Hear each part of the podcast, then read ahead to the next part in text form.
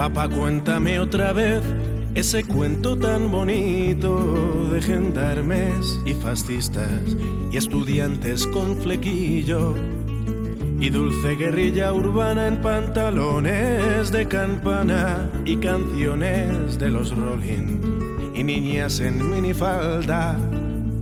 Papá, cuéntame otra vez todo lo que os divertisteis, estropeando la vejez a dictadores y como cantaste al vent y ocupasteis la Sorbona en aquel mayo francés en los días de vino y rosas.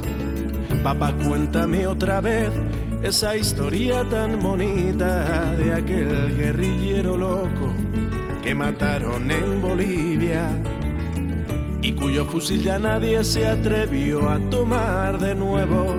Y como desde aquel día todo parece más feo. Papá, cuéntame otra vez que tras tanta barricada y tras tanto puño en alto y tanta sangre derramada, al final de la partida no pudisteis hacer nada y bajo los adoquines no había arena de playa. Fue muy dura la derrota, todo lo que se soñaba se pudrió en los rincones, se cubrió de telarañas. Y ya nadie canta el vent, ya no hay locos, ya no hay parias, pero tiene que llover, aún sigue sucia la plaza. Queda lejos aquel mayo, queda lejos San Denis, que lejos queda Jean Paul Sartre, muy lejos aquel París. Sin embargo, a veces pienso que al final todo dio igual, las hostias siguen cayendo sobre quien habla de más. Y siguen los mismos muertos, podridos de crueldad. Ahora mueren en Bosnia los que morían en Vietnam. Ahora mueren en Bosnia los que morían en Vietnam. Ahora mueren en Bosnia los que morían en Vietnam.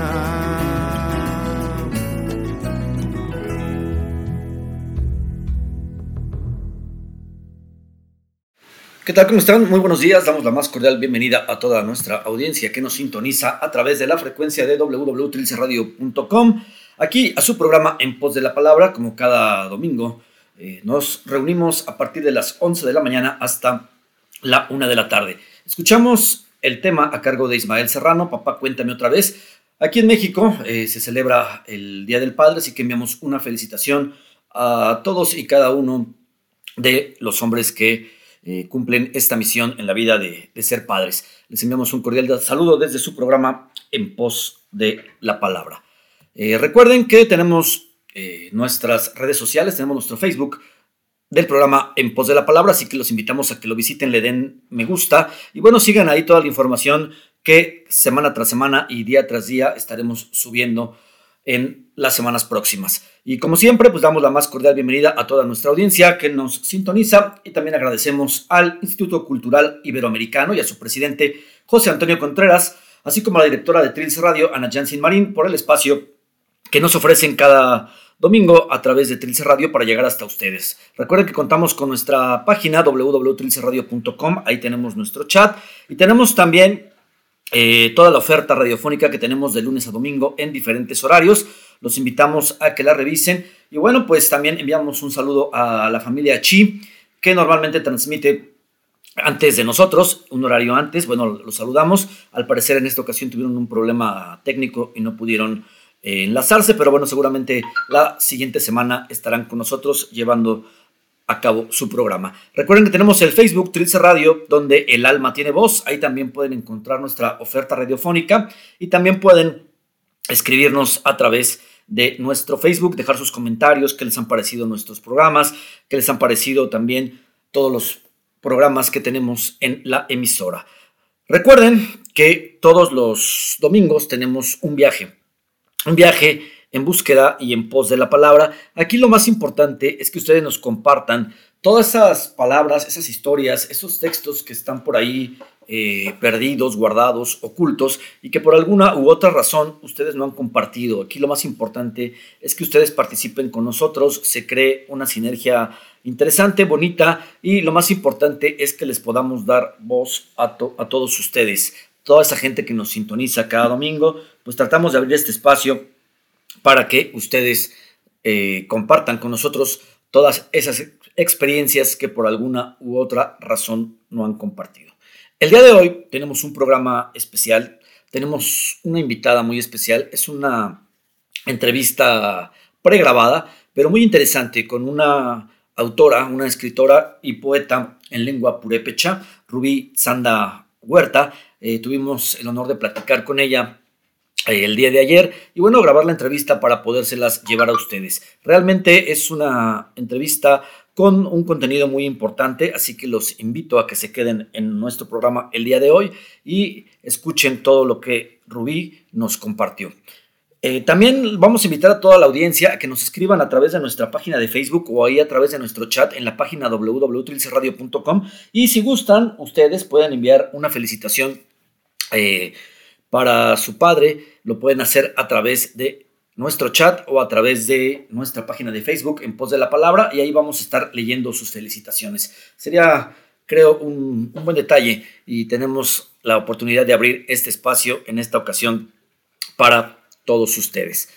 Eh, vamos ahora a nuestra sección en voz de, como cada domingo, tenemos la sección en voz de a cargo de Esli Ruiz, a quien le enviamos un cordial saludo. Nos dice que ya a partir de la próxima semana se va a reincorporar con nosotros, a estar transmitiendo también desde nuestra cabina aquí del programa En Pos de la Palabra. Le enviamos un cordial saludo y dejamos a ustedes estos audios que eh, Esli, Ruiz nos envió para colocarlos en su sección. Les recordamos también que está abierta la posibilidad de que ustedes envíen sus audios, escríbanos ahí a nuestro Facebook En Pos de la Palabra y si están interesados, escríbanos un, inbox para que nosotros podamos eh, conocer su trabajo, sus audios, si desean grabarse leyendo algún texto ya de algún autor eh, importante, un autor reconocido o de su autoría, pues lo pueden hacer. Así que contáctenos ahí en nuestro Facebook del programa En Voz de la Palabra. Vamos a nuestra sección En Voz de, a cargo de Esli Ruiz hecha de retazos.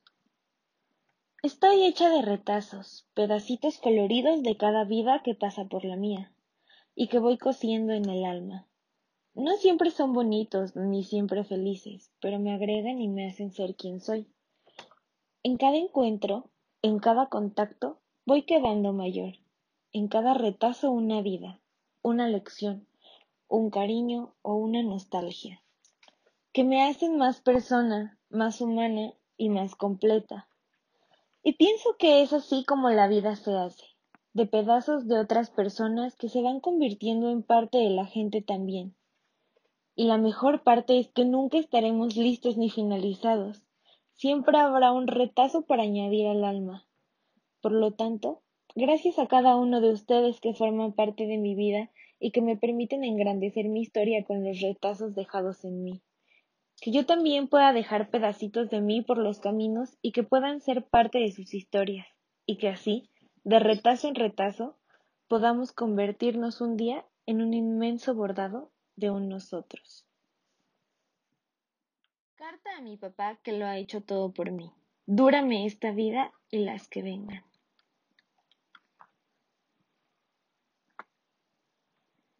Siempre sé tú y libre, me dijo mi padre.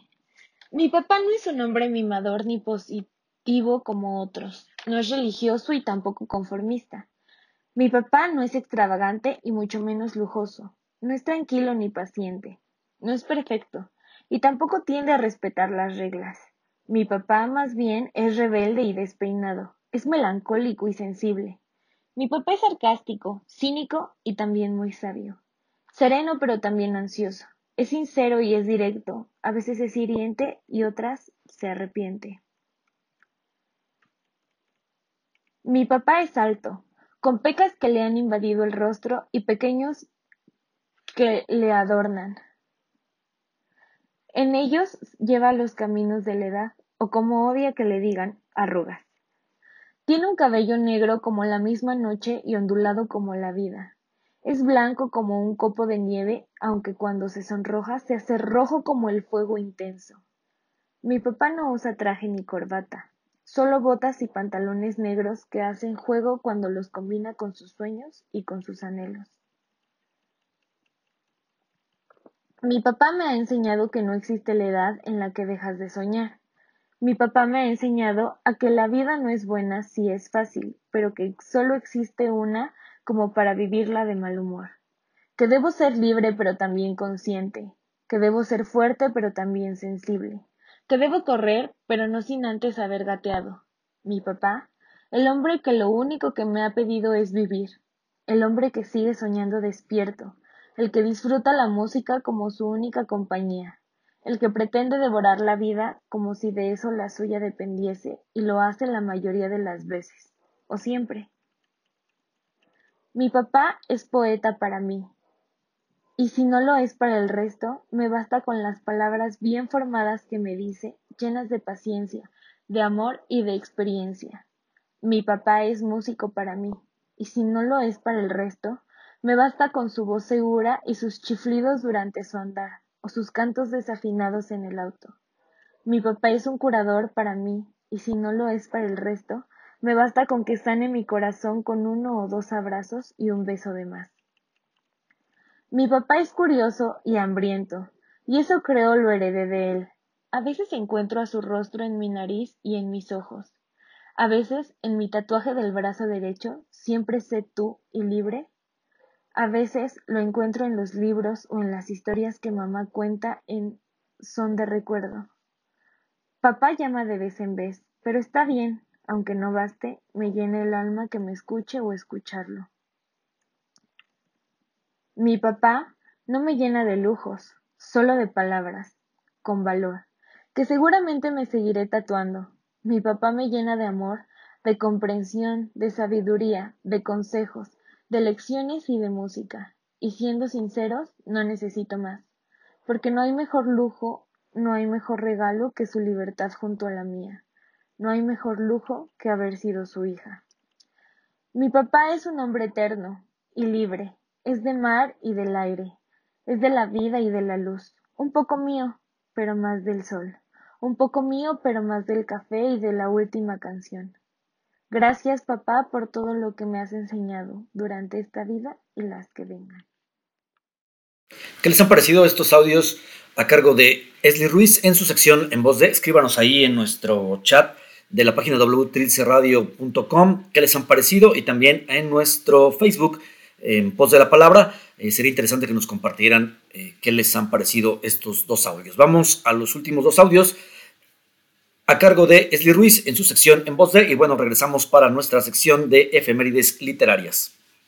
Gabo, el 17 de abril fue el sexto aniversario de tu muerte, y en gran medida el mundo ha seguido como siempre, con el ser humano comportándose con crueldad creativa y asombrosa, con generosidad y sacrificios sublimes y con todo lo que hay en el medio.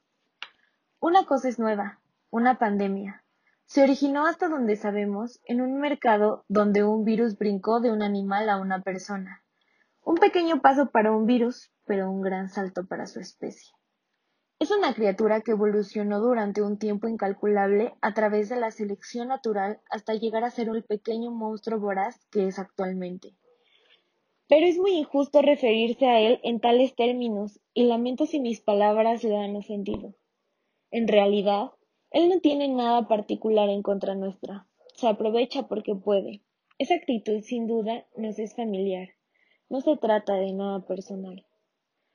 No pasó un solo día sin cruzarme con una referencia a tu novela El amor en los tiempos del cólera, o a una variante de su título, o a la peste del insomnio en Cien años de soledad. Es imposible no especular sobre qué te habría parecido todo esto. Siempre te fascinaron las plagas, reales o literarias, así como las cosas y las personas que retornan. Todavía no habías nacido cuando la pandemia de la gripe española azotó el planeta, pero creciste en una casa donde reinaban las historias y donde una plaga, así como los fantasmas y los remordimientos, debieron servir de buen material literario. Decías que la gente hablaba de acontecimientos que sucedieron en los días del cometa, probablemente refiriéndose al paso del cometa Halley y a principios del siglo XX. Recuerdo lo emocionado que estabas de ver al cometa con tus propios ojos cuando regresó hacia el final del milenio. Te cautivó, como si fuera un reloj misterioso marcando silencioso la hora una vez cada setenta y seis años.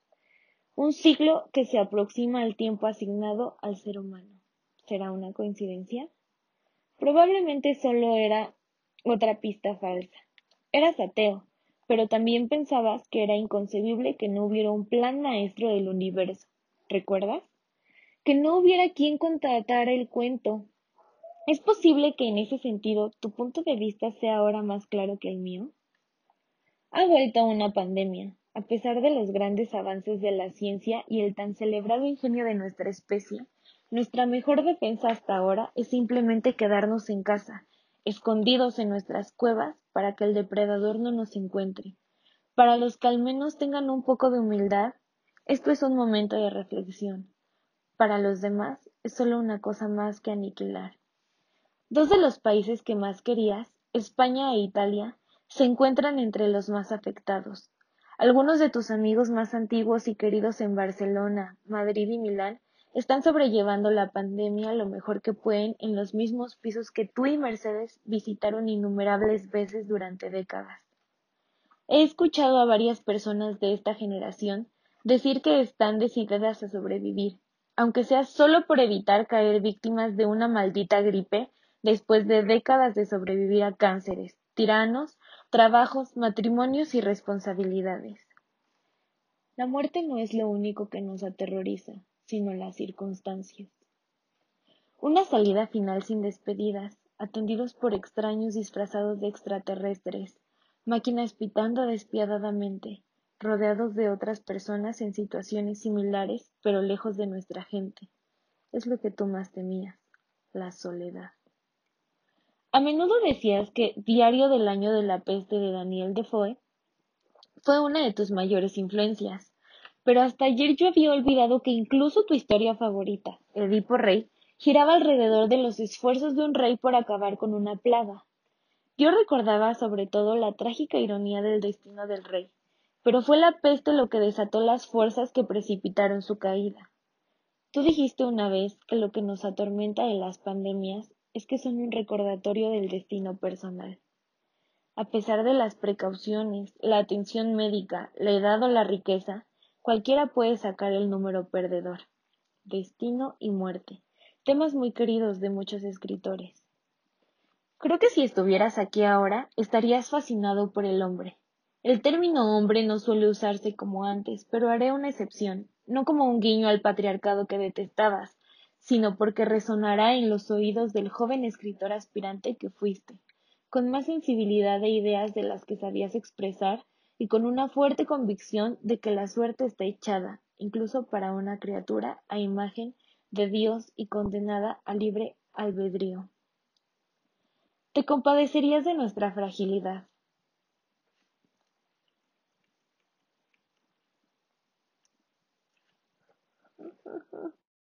Maravillarías de nuestra interconexión.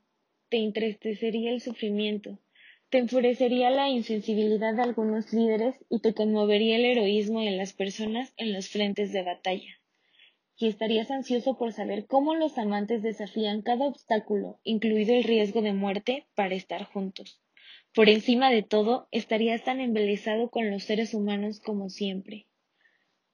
Hace una semana, durante los primeros días que estuvimos recluidos en casa, mi cabeza se esforzaba por comprender lo que podía significar todo esto, o al menos lo que podría salir de ello.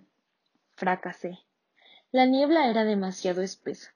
Ahora que las cosas se han vuelto más cotidianas, como lo hacen con el paso del tiempo, incluso en las guerras más aterradoras, aún no logro explicármelo de manera satisfactoria.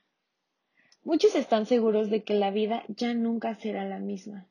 Es probable que algunos hagamos grandes cambios y otros hagamos pequeños cambios, pero sospecho que la mayoría volverá al baile.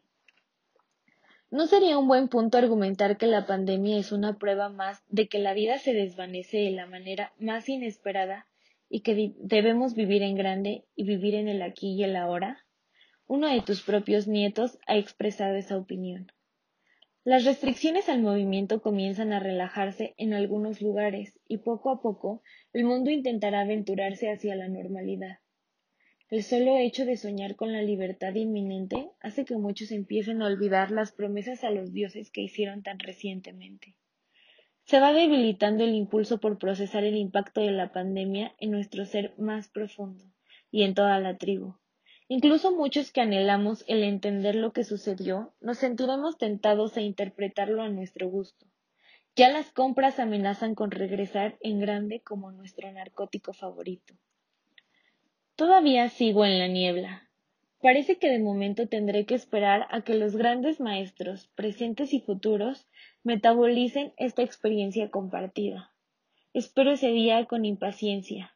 Una canción, un poema, una película o una novela me indicarán finalmente el rumbo por el que están enterradas mis ideas y sentimientos sobre toda esta situación. Cuando llegue ahí, seguramente tendré que cavar un poco más yo mismo. Mientras tanto, el planeta sigue girando y la vida sigue siendo misteriosa, poderosa y sorprendente. O como solías decir tú, con menos adjetivos y más poesía, nadie le enseña nada a la vida. Rodrigo. Vamos a escuchar el último texto eh, que nos envía Esli Ruiz en su sección En Voz de. Y bueno, regresamos para seguir platicando con ustedes, eh, platicar un poquito de las efemérides literarias y escuchar algo de música para después ya eh, dejarles a ustedes la entrevista que realizamos con la poeta Rubí Sanda Huerta. Vamos a escuchar este último audio a cargo de Esli Ruiz en su sección En Voz de. Parte de la muerte de su padre. Hay una ruptura en la historia de la familia donde las edades se acumulan y se superponen, y el orden natural no tiene sentido. Es cuando el hijo se convierte en el padre de su padre. Es cuando el padre se hace mayor y comienza a trotar como si estuviera dentro de la niebla. Lento, lento e impreciso. Es cuando uno de los padres que tomó con fuerza de la mano cuando eras pequeño ya no quiere estar solo, es cuando el padre, una vez firme e insuperable, se debilita y toma aliento dos veces antes de levantarse de su lugar. Es cuando el padre que en otro tiempo había mandado y ordenado, hoy solo suspira y busca dónde está la puerta y la ventana. Todo corredor ahora está lejos. Es cuando uno de los padres antes dispuesto y trabajador fracasa en ponerse su propia ropa y no recuerda sus medicamentos. Y nosotros como hijos no haremos otra cosa sino aceptar que somos responsables de esa vida. Aquella vida que nos engendró depende de nuestra vida para morir en paz. Todo hijo es el padre de la muerte de su padre. Tal vez la vejez del padre y de la madre es curiosamente el último embarazo, nuestra última enseñanza, una oportunidad para devolver los cuidados y el amor que nos han dado por décadas. Y así como adaptamos nuestra casa para cuidar de nuestros bebés, bloqueando tomas de luz y poniendo corralitos, ahora vamos a cambiar la distribución de los muebles para nuestros padres. La primera transformación ocurre en el cuarto de baño. Seremos los padres de nuestros padres los que ahora pondremos una barra en la regadera. La barra es emblemática, la barra es simbólica, la barra es inaugurar el destemplamiento de las aguas porque la ducha, simple y refrescante, ahora es una tempestad para los viejos pies de nuestros protectores. No podemos dejarlos ningún momento. La casa de quien cuida de sus padres tendrá brazaderas por las paredes y nuestros brazos se extenderán en forma de barandillas. Envejecer es caminar sosteniéndose de los objetos. Envejecer es incluso subir las escaleras sin escalones. Seremos extraños en nuestra propia casa, Observaremos cada detalle con miedo y desconocimiento, con duda y con preocupación. Seremos arquitectos, diseñadores, ingenieros frustrados. ¿Cómo no previmos que nuestros padres se enfermerían y necesitarían de nosotros? Nos lamentaremos de los sofás, las estatuas y la escalera de caracol. Lamentaremos todos los obstáculos y las alfombras. Feliz el hijo que es el padre de su padre antes de su muerte, y pobre del hijo que solo aparece en el funeral y no se despide un poco cada día.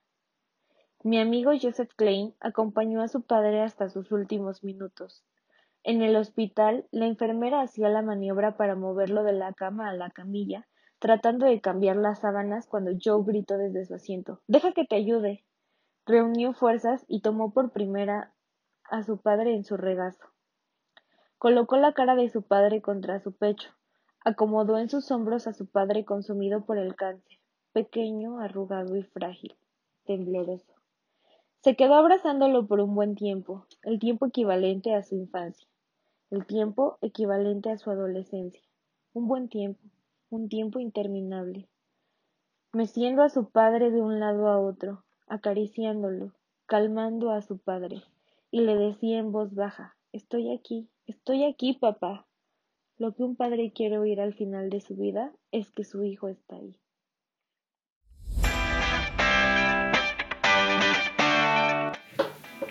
Agradecemos a Leslie Ruiz su participación como cada domingo en su sección en voz de. Eh, nos compartió cuatro audios, eh, dos de ellos en referencia a, los padres. Y bueno, tenemos ahí algunos saludos. Miguel Ángel dice desde la Ciudad de México un saludo a todos los padres en su día. Le recordamos que tenemos eh, esa opción de que nos escriban ahí a través de el chat de la página www.trincerradio.com o en nuestra página de Facebook en Pos de la Palabra y envíen sus felicitaciones ahí a sus seres queridos, a sus padres, a la persona que ustedes deseen felicitar y lo estaremos haciendo a través de esta emisión del día de hoy. Pues bueno, vamos a las efemérides literarias, como cada, cada domingo vamos a leerles algunas y algunas eh, sumamente importantes e interesantes en este mes de junio. El 18 de junio de 1914 nace el poeta Efraín Huerta. Es uno de los poetas más reconocidos de México cuyos versos se caracterizaban por ir en contra de lo establecido en términos estilísticos. Fue además un activista político de la izquierda latinoamericana y su primer poemario, Absoluto Amor, se caracterizó por su lirismo amoroso. A partir de 1950, inició el movimiento neovanguardista del cocodrilismo por lo que fue conocido como el Gran Cocodrilo. El 19 de junio de el año 2010, eh, lamentablemente fallece el escritor Carlos Monsiváis.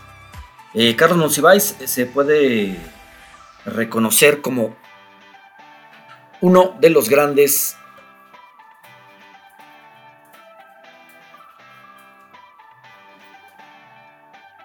se puede reconocer como uno de los grandes cronistas de la Ciudad de México y bueno, del, país en, general. Eh, él tiene muchísimas crónicas interesantes eh, y bueno, trabajó eh, como escritor, periodista, además que fue reconocido en el medio periodístico, intelectual y literario como el cronista capaz de realizar de forma aguda y desenfadada una crítica del México contemporáneo, así como abordar con ironía lo mismo de los temas de alta cultura como de la cultura popular, el cine, los movimientos sociales, la política, el espectáculo, el fútbol y hasta los grandes personajes históricos o los medios de comunicación.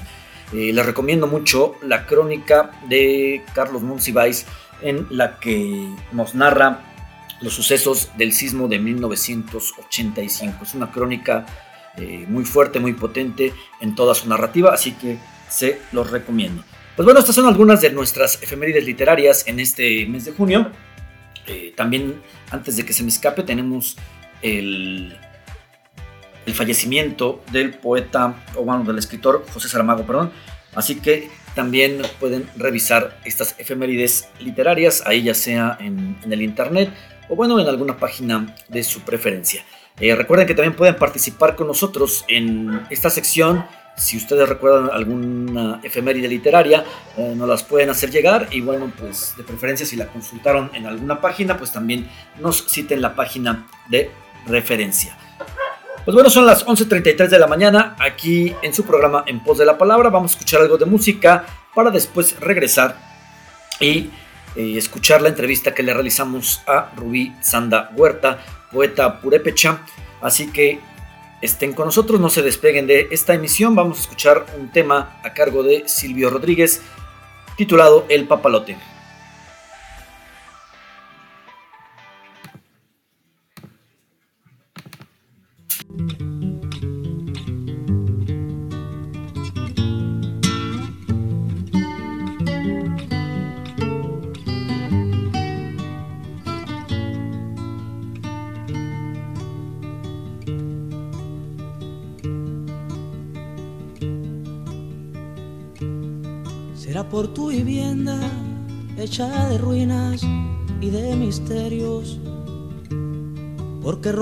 La roca para ganarte un par de medios, o por tus tirapiedras, los más famosos de la loma, con la mejor horqueta de la guayaba y duras gomas.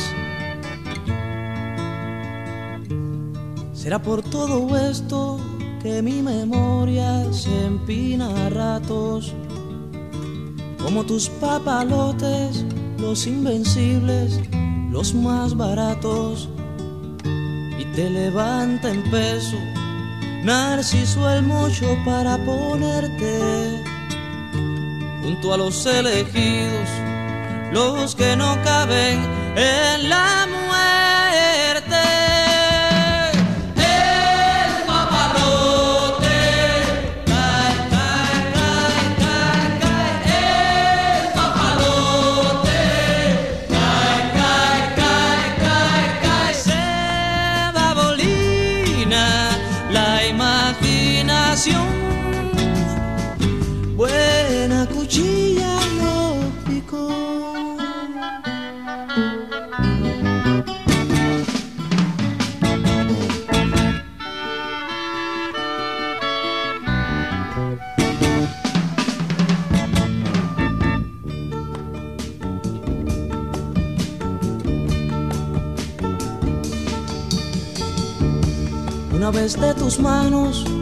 coronel salió brillando.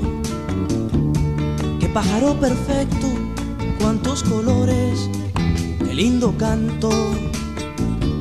Ninguno de nosotros iba a volarlo, ya se sabía.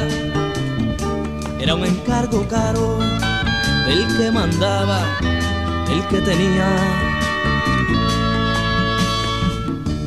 Llevabas en el puño aquel dinero de la tristeza, dinero de aguardiente del sol de Cuba, de la cerveza.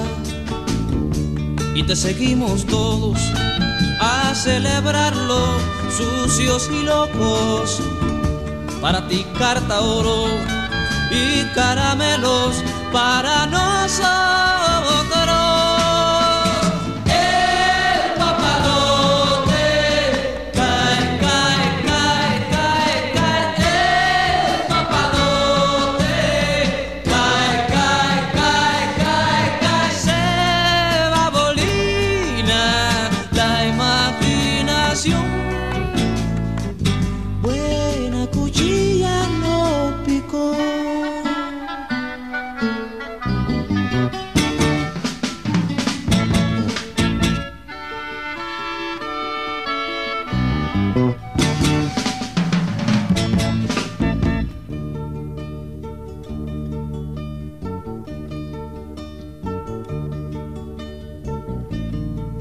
Te chiflaba cuando en la tarde subías borracho. Tú contestabas piedras y maldiciones a tus muchachos. Eras el personaje de los trajines de tu pueblo. Eras para la gracia, eras un viejo, eras negro Una noche el respeto bajó y te puso bella corona. Respeto de mortales que muerto al fin te hizo persona. Pobre del que pensó, pobre de toda aquella gente, que el día más importante de tu existencia fue de tu muerte. Papalote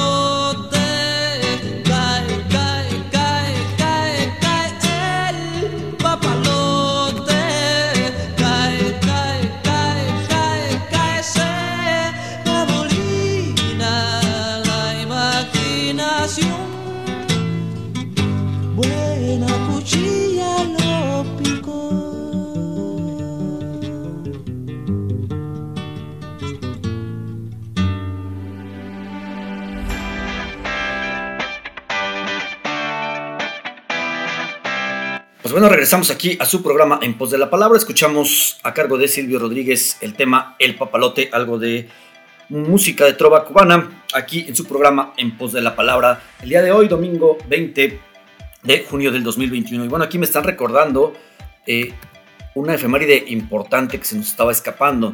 Eh, el nacimiento el 20 de junio de 1934 de Eduardo Humberto del Río García, eh, quien escribía y dibujaba bajo el seudónimo de Rius.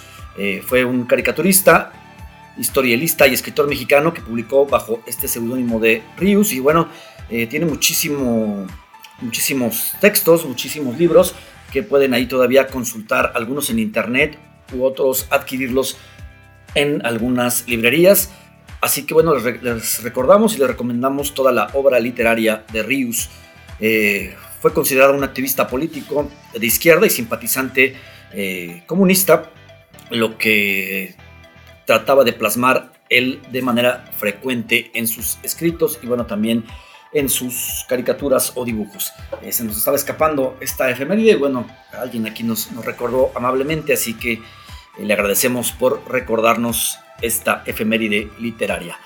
Vamos a presentar ya ahora a nuestra invitada el día de hoy, que es Rubí Sanda Huerta. Vamos a leer un poco de su semblanza biográfica.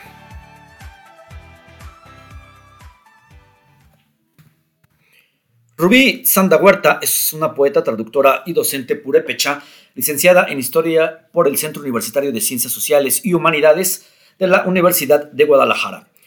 Lingüista y comunicadora en voz de la cultura purépecha, profesora del Departamento de Idiomas de la Universidad Michoacana de San Nicolás de Hidalgo, ha dedicado su vida a la promoción y fortalecimiento de su lengua materna, a través de la realización de documentales y participación en foros, congresos y coloquios nacionales e internacionales.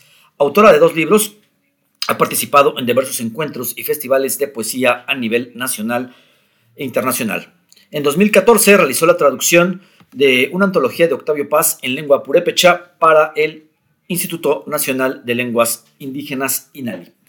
Pues les dejamos a ustedes la entrevista que realizamos el día de ayer con Rubí Sanda Huerta, ojalá de su. Y recuerden que nos pueden escribir ahí a través de nuestro chat, a través de la página www.trilceradio.com y también a través de nuestro Facebook en pos de la palabra. Así nos encuentran en Facebook. Escríbanos ahí sus comentarios y como les decía, sus felicitaciones. También tenemos la opción de que nos escriban por ahí su nombre y a quien quieren felicitar el día de hoy, el día que se celebra el Día del Padre aquí en México. Vamos pues a la entrevista que realizamos el día de ayer con Rubí Sanda Huerta, donde nos dejó muchísimas cosas eh, para reflexionar sobre las lenguas originarias y también sobre todo lo que es la tradición oral y la importancia de esta en las comunidades. Vamos así a la entrevista con la poeta Rubí Sanda Huerta.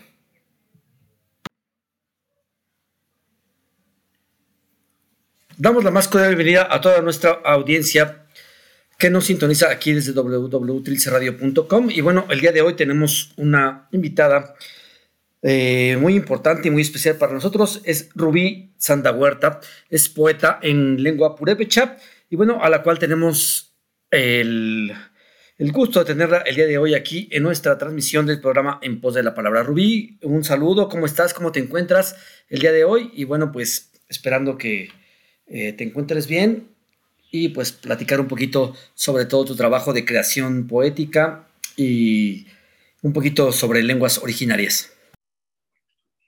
Hola, ¿cómo estás? Bueno, pues saludos a toda la audiencia que nos escucha. Pues estoy muy contenta estar aquí en tu programa. Eh, contenta porque, bueno, Han sido, ha sido un año muy complicado con todo esto de la pandemia, pero bueno, poco a poco estamos viendo que pues ya se empiezan a reactivar algunas actividades, algunos eventos y bueno, pues contenta porque pues ya podemos eh, pues vernos, escucharnos de una o de otra forma, aprovechar también estos espacios digitales o los espacios como la radio para pues seguir difundiendo nuestro trabajo. Sí, claro, sin duda es importante eh, espacios como la radio, como todo o todas las plataformas digitales, hay que aprovecharlas en lo que pasa este tema de la pandemia, ¿no? Ha, sido un proceso de aprendizaje bastante complejo para todos, creo. Pero bueno, nos ha, dejado muchas experiencias, algunas buenas, otras malas. Pero bueno, nos ha, nos ha enseñado a utilizar las redes sociales y todo lo que es digital, creo que de forma interesante. Eh, Rubí, pues pasando a, nuestra conversación, eh, ¿qué significa para ti escribir poesía en lengua purépecha? Eh, es una pregunta muy eh, interesante y a pesar de que me la han hecho varias veces, siempre me cuestiono y reflexiono sobre lo mismo. Eh, creo que una de las principales razones, motivos, ha sido visibilizar pues esta lengua, ¿no? escribir en lenguas originarias ha representado para mí eh, pues una resistencia de alguna manera porque pareciera que no, pero todavía hoy en día vivimos y convivimos con una sociedad que pues eh, tristemente no tiene conciencia ¿no? de, la, de la importancia y de valorar que, de darle valor, perdón, a, que estamos en un país multicultural, pluriétnico y multilingüe. Y esto pues quiere decir que, bueno, no todos conocen y valoran eh, pues estas formas de expresión en otras lenguas, en otros idiomas. Entonces, pues eso también ha debilitado un poquito esta cuestión o esta parte de, de que muchas personas que hablan alguna lengua originaria, pues ya no la quieran hablar, ya no quieran seguir eh, transmitiendo su lengua eh, materna y por ende, pues las lenguas están ahora sí que cada vez más perdiendo terreno en ese sentido. Y bueno, pues escribir ha sido una, un espacio de encuentro entre mi lengua, entre lo que pues soy, porque mi lengua ha sido el purépecha desde que he nacido, desde, desde que amamantaba, desde que desde que yo tengo memoria, pues es, la lengua con la que me comunico. Y al ser una lengua materna con la que me comunico desde pequeña, pues quiero ahora, em, pues más bien lo utilizo como un puente de comunicación entre el español y el purépecha, ¿no? Que conozcan a través de la poesía, eh, pues parte de lo que es la vida eh, en mi comunidad, en mi territorio, en mi entorno, y cómo concebimos la vida, la muerte, el amor y otros aspectos de la vida, eh, la espiritualidad desde una, eh, pues desde una visión de una mujer purépecha, ¿no? Esa ha sido como que eh, lo, importante y lo, y lo que me motiva y lo que me inspira a seguir escribiendo.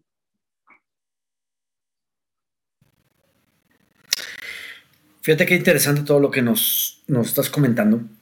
Eh, las lenguas originarias, o bueno, escribir en, lenguas originarias es bastante complicado.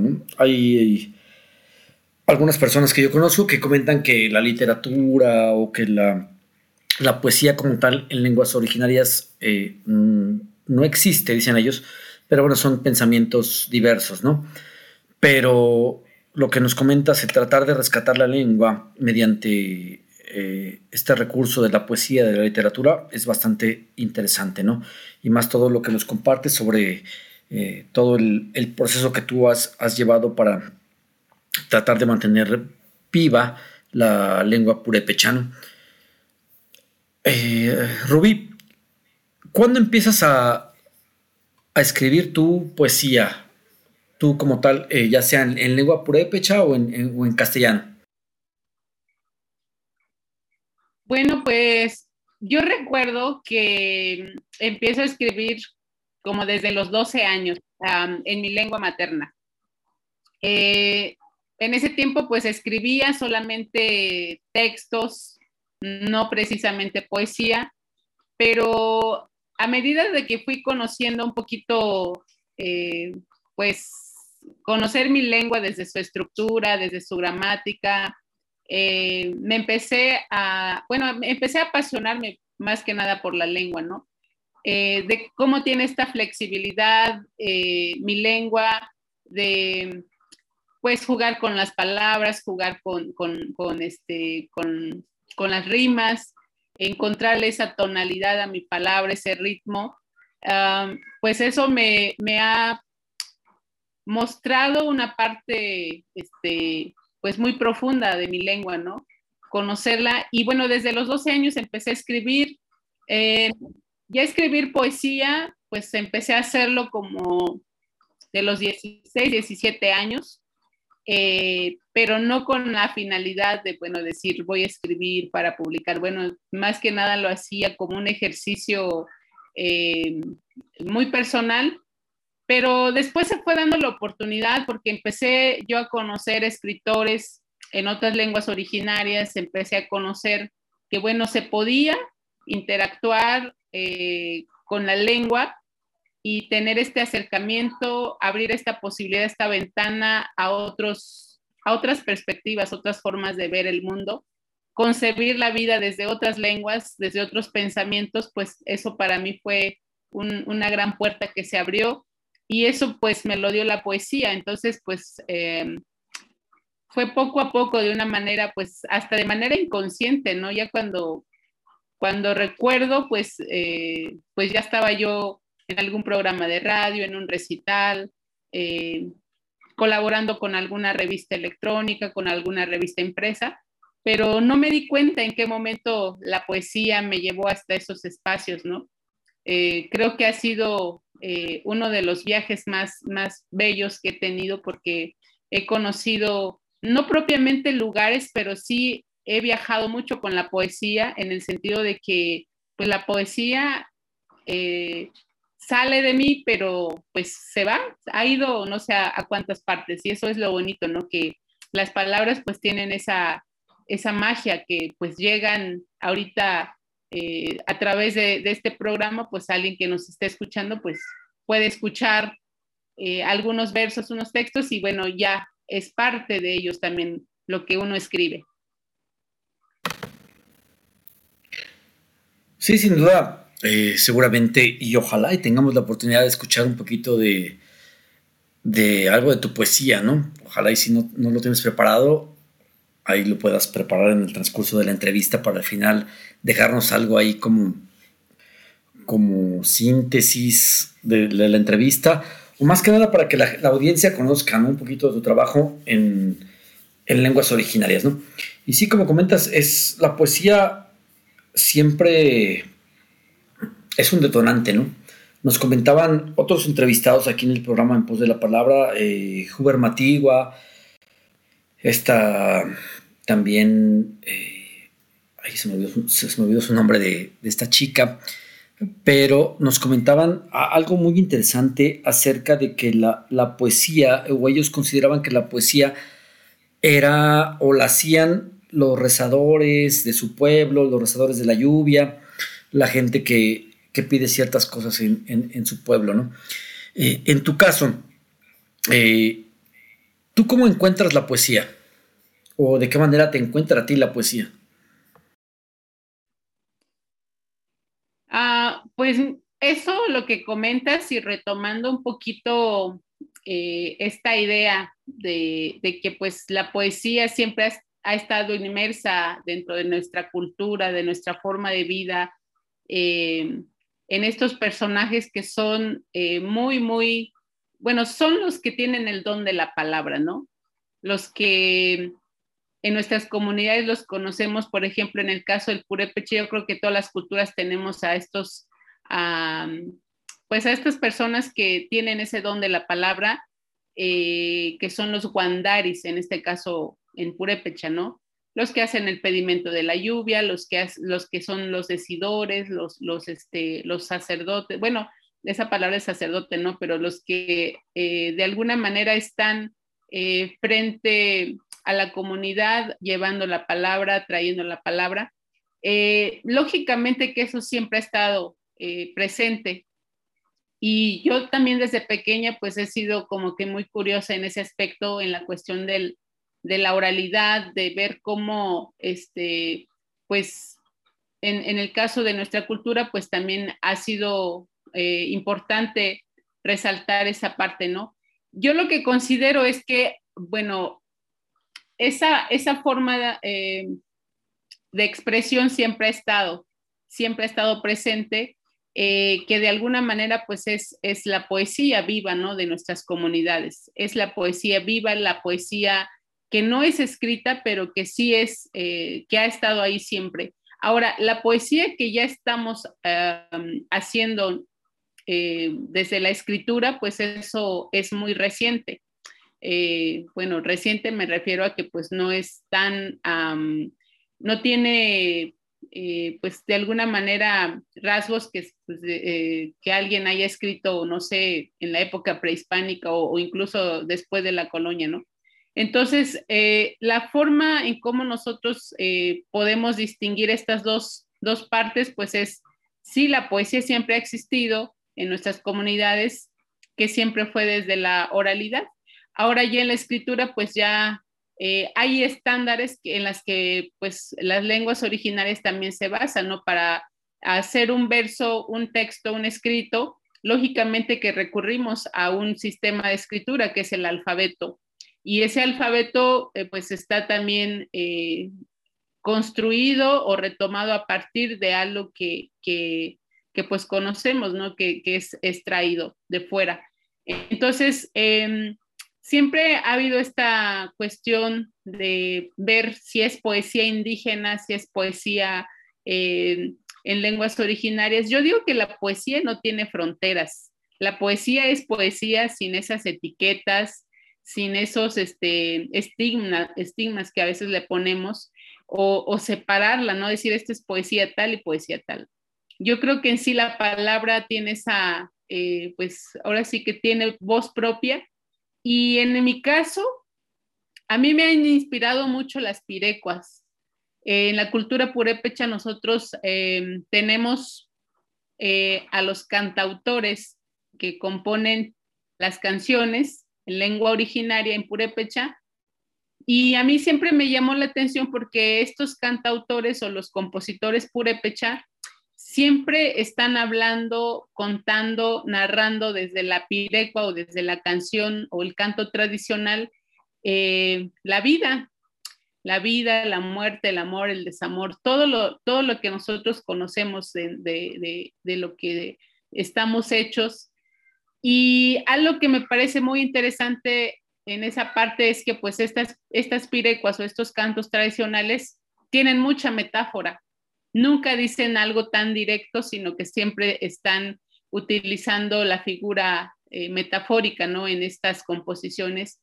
Entonces, hablan de la mujer, le cantan a la mujer, pero no, no hablan eh, directamente hacia esa figura que es la mujer, sino que siempre están hablando eh, a través de un colibrí, a través de una flor, a través de la lluvia, entonces a mí eso me pareció como que muy, muy interesante en mi caso y escuchando todo lo que ellos componían y cómo todo lo que ellos componían era de manera oral y en la memoria, o sea, no era nada escrito, pues eso me gustó y me inspiró bastante a mí. Fíjate qué padre todo lo que nos has platicado sobre los, los guandaris, ¿no? Que comentas, es la, es la poesía vía y bueno, eh, se me olvidaba el nombre de esta escritora que es Nadia García. Una disculpa ya a nuestra audiencia, bueno, ya, recordé. Es escritora en, en Y bueno, me quedo con esta parte que dices, ¿no? La poesía es poesía sin etiquetas. La palabra tiene voz propia. Y todo, toda la referencia que haces de las pirecuas y las metáforas, ¿no? Eso es súper, súper importante, ¿no? Para, uno, rescatar la tradición oral y dos, seguir rescatando la tradición de, de las comunidades, ¿no? Creo que eso es súper, súper importante. Eh, Rubí, ¿en qué estás ahora? Eh, ¿Qué proyectos tienes ahora? Eh, ¿Qué estás trabajando en estos momentos? ¿La pandemia te ha inspirado a trabajar en algún proyecto en especial? Fíjate que, uy, pues tengo muchos proyectos, ahora sí como dicen, ¿no? En la mente. últimamente me he dedicado mucho a escribir más eh, eh, sobre literatura infantil. Eh, entonces veo que esa, esa parte la tenemos como que un poco descuidada. Y este, pues veo que empezar a escribir también para esa, ese sector que es la infancia, pues para mí también ha sido como que un un motivo muy grande porque, bueno, tengo una pequeña y de repente pues digo, ¿qué leo para ella, no? ¿Qué, qué, qué es apropiado para ella? Y entonces pues por ahí estamos haciendo algo para los niños. Em, y lo otro, bueno, pues toda esta pandemia me ha traído como que la posibilidad de trabajar mucho con traducciones. También, bueno, soy traductora y me ha llegado muchísimo trabajo para mm, colaborar con proyectos eh, de traducción que tiene, que tiene que ver también con literatura, ¿no? Eh, eh, proyectos de, traducir cuentos, historietas, cómics o inclusive poesía también. Entonces, pues eso me ha tenido o me, me, ha mantenido también ocupada y pues cada vez, este, pues con más ideas para hacer más, más proyectos a futuro. Muchas gracias por compartirnos esos proyectos en los que estás inmersa. Y sí, como dices, creo que el trabajar con, los niños es algo importante, ¿no? Ellos son el futuro de, este mundo y hay que ir trabajando con ellos en, en muchos aspectos. Y aprovechando que comentas esto, ¿no? ¿Tú crees que para los niños es importante fomentar la lectura y, bueno, el hábito de la lectura y también de la escritura?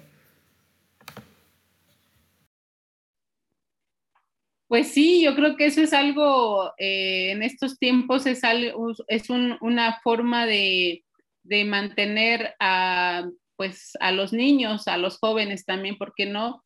Eh, pues ahora sí que eh, acercarlos a la literatura, pues es, tan mágico, es tan eh, poderoso que puede transformar pues vidas, puede transformar el pensamiento, puede transformar muchas cosas. Em, creo que mm, en el caso de las lenguas originarias, lo que aplicaría mucho, porque nosotros déjame comentarte que, bueno, seguramente ya, ya mis compañeros que me antecedieron en, tu programa a lo mejor lo hayan comentado, pero la mayoría de la gente que habla lenguas originarias en las comunidades son analfabetas de su propio idioma. O sea, sí hablan su idioma, tzotzil, celtal, purepe, chamaya, pero no saben ni escribirlo ni hablarlo porque a nosotros, por ejemplo, desde, desde la educación básica, desde lo que es la primaria, la secundaria, a nosotros se nos enseña a leer y escribir en español, o sea, la alfabetización es totalmente en español. Entonces, pues si tú le dices a un niño que lea poesía en maya, en su idioma, pues no lo va a saber leer porque no sabe eh, toda esta cuestión de cómo estructurar las ideas, las oraciones en su propio idioma. Es algo bien curioso porque pues sí lo hablamos, pero no sabemos leerlo ni escribirlo. Y yo me, me eh, hablo también en nosotros porque fue mi caso. O sea, yo para poder aprender a escribirlo, pues pasaron a, pues hasta los 12 años que empecé a acercarme a escribir y a retomar la escritura en mi propio idioma. Entonces, eh, en nuestro caso, lo que funciona mucho eh, pues es como que hacer también estos audiolibros, porque ya si tú eh, haces un audiolibro, pues ah, puedes llegar a los jóvenes o a los niños en su propio idioma y ellos escuchan y ahí, sí te pueden entender. Y esto estaríamos hablando de regresar un poco a la, a la oral, oral